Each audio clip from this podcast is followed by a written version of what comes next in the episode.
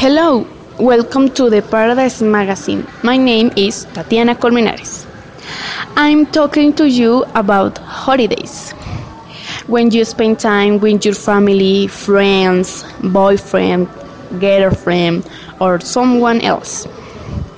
If you want to travel to the sea, the best option is, for, for instance, San, San Andres, Santa Marta, Cartagena, Barranquilla. Those places are beautiful.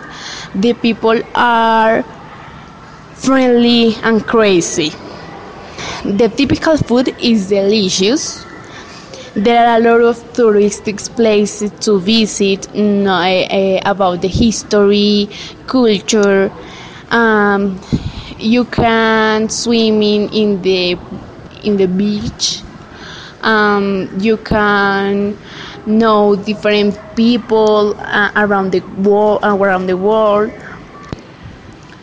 On the other hand if you want a place with nature animal boyacá is a fantastic idea. Uh, you will find beautiful natural landscapes you can walk and around the countrysides you can practice extreme sports, for example, canopy, rafting, and the other sports.